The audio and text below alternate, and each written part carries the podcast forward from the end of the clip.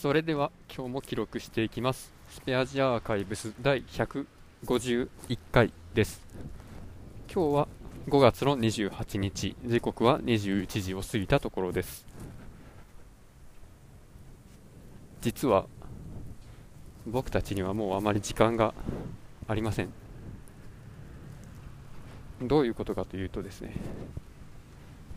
iPhone のバッテリーが残り2%になっています。この録音の途中で僕の声が聞こえなくなったらその時はあそういうことなんだなというふうに思ってください。ではまず現在の状況説明から入ります。まあ何度も言いますが僕たちにはもうあまり時間が残されていません。現在の環境は、えー、iPhone7 バージョンは iOS の14.4.2で機内モードにしています。で、えー、アクティブになっているアプリはボイスメモだけでして、えー、もちろんバッテリーは、えー、節約モードになっています。電気は電気というかバックライトは、まあ、できるだけオフ。ちょっとだけ白いのが見えるみたいな。白いのっていうか、えー、調節のバーのところで、えー、明かりの強さが1個白くなってるぐらいのやつですね。まあ歩きながら録音している間に画面を見ることはほとんどないのでこの後どの段階でラジオが切れているのかまあ僕も聞いてみるまではわからないという状況です。えちなみにまだ2%あります。まあ案外と思ったら1%になりましたね、まあ、案外ですねあの機内モードにしてたら1%から結構しぶとく残るっていうのが自分の経験なんですけどまあどうなんでしょうね。っていう話をしようとしたら1%になってたので意外と早いかもしれないです。ということで今日の僕たちにはあまり時間が残されていません。今日はですね先週と同じくとはいえまた別の拠点にネットワークの関係の、え、作業で行っていました。まあそうですね、まあ、僕は大宮に行くとよくキュートで梅林堂のお菓子を買うんですけども今日は残念ながら黒糖まんじゅうが売り切れていてですね柔らかっていうソフトクッキー的なあの高級なカントリーマームみたいなやつだけ買ってきました。どら焼きも食べたかったんですけどまあ今日はちょっと我慢しました。あの黒糖まんじゅうは確かなんか表面がゼリーみたいなんでコーティングされてるんですよね。それでまあ口をまんじゅうに当てた時の食感がちょっとこう冷たくちょっとプルンとしてるところが美味しいなという感想を持ったという記憶があります。まあ、今日は売り切れてましたねで。まあ、これまでのネットワーク関係の作業では、まあ、主に机の間だったり床をひっぺがしたりっていうそういうことが多かったんですけど、まあ、今回は初のですね、えー、建物をまたいだ配線っていうところに出くわしましてもう建物と建物の間が、えー、空中になっているっていうところですね。まあ、そこをケーブルがどう伝ってるのかっていうのを調べるという。でまあそれはですね、まあ、外からパッと見たら建物と建物の間を線が飛び交ってるなというのが分かるんですけどもじゃあその線が建物に入ってからどうなってんのかっていうのは、まあ、なかなか面倒な話で。だいたい建物と建物の間みたいな建物の外の配線っていうのは、まあ、蛇腹のチューブの中を通ってるんですね。その蛇腹のチューブの建物側への引き込み側っていうのを建物の中からまず探し当ててでその中で例えば壁の中とか天井とかそういうところをつつき回してですねどういう風に線が張ってるのかっていうのを調査していきます、まあ、この時ですねあの壁のコンセントのカバーを外したりとかしてケーブルの色とかをチェックしていくんですけども、まあ、途中でケーブルの色が変わってる時とかがあってこのケーブルの色が変わるその前後で何が起こったかっていうのが、まあ、ちょっと分からなくなったり、まあ、ブラックボックスになってたりするわけですね、まあ、今日はそのブラックボックスになっているところは分かんないですねっていうことにしてまあその建物を管理してるもうちょっと偉い人のところに、えー、また今度話を通して中を見るというそんなことになりそうでした。でまあそんなところなので、まあ、これは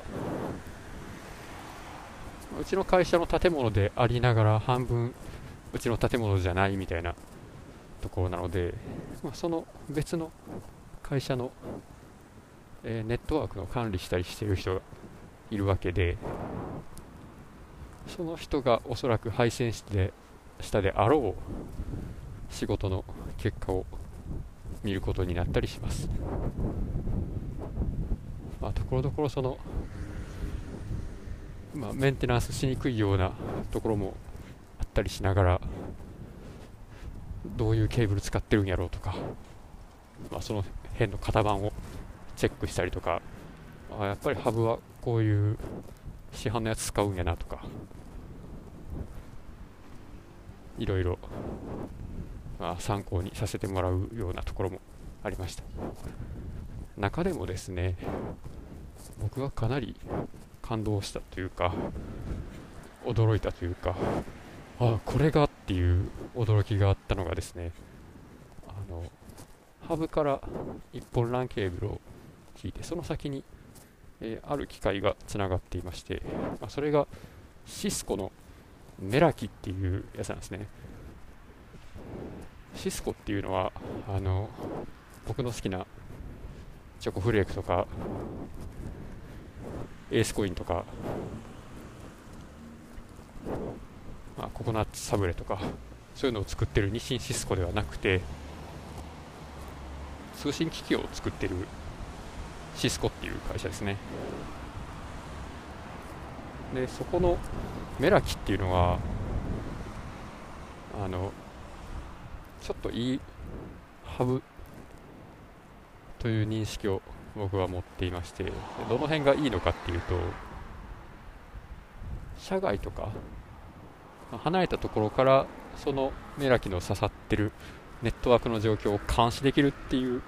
そういう機能があるものだと思ってるんですね。まあ、なんでそういう言い方になるかっていうのは僕が使ったことがないからで、あの例えば Amazon で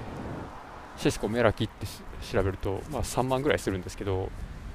そうじゃないバッファローとか IO データとかのハブって、まあ、安いやつやったら3000円とか、それぐらいで買えるんですね。だから10倍ぐらい値段違うんですよ。それを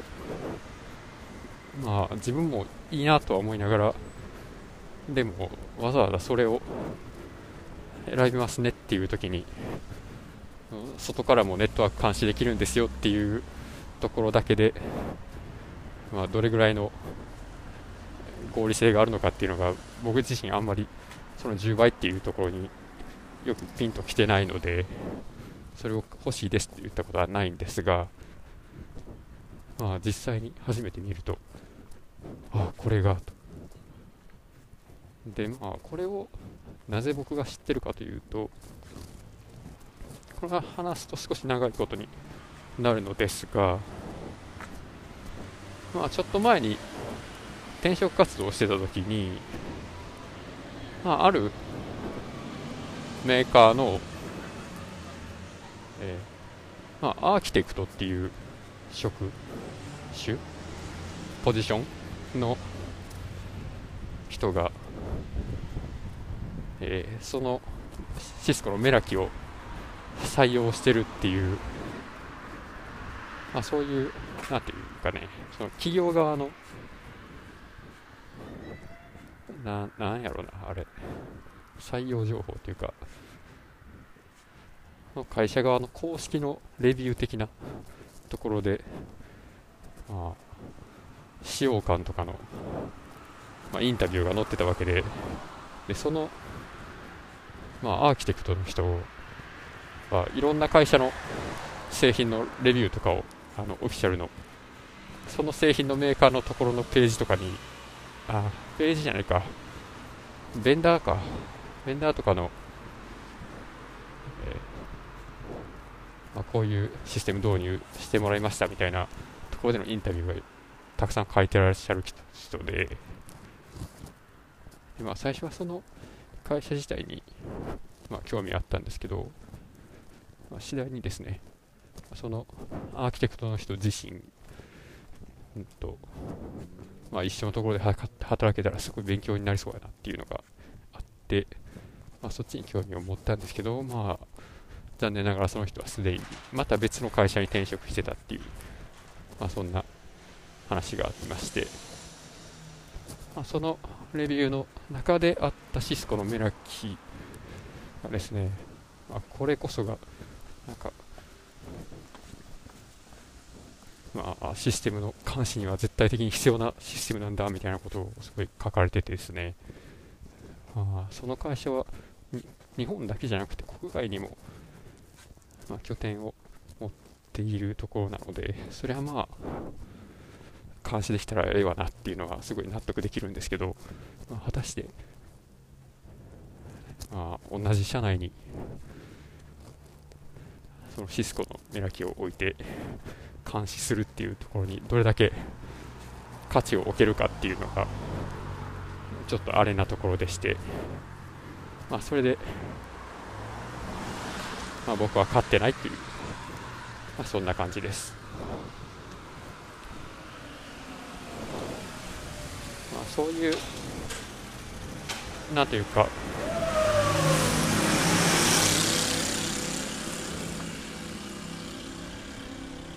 まあ、自分が関わってない他の人の、まあ、作業の結果とか、その辺をまあ、経験できるというか知れるというかその辺はちょっと面白いですね、まあ、僕はベンダーにて直接いろんな会社の工事とか導入とかをやってるわけではないのでその辺の同じ作業をするときのノウハウみたいなのがそんなに溜まってるわけではなくかつ誰かにやってもらうっていうその仕事をそばで見るっていう経験があるわけでも、そんなにあるわけでもないので、まあ、すごい勉強になる機会だなと思ったというところですね。ということで、まあ、今日はこの辺で終わろうと思います。と、ここで、えー、結果を見ると、まだ1%のまま残ってますね。意外といけるもんですね。では、失礼します。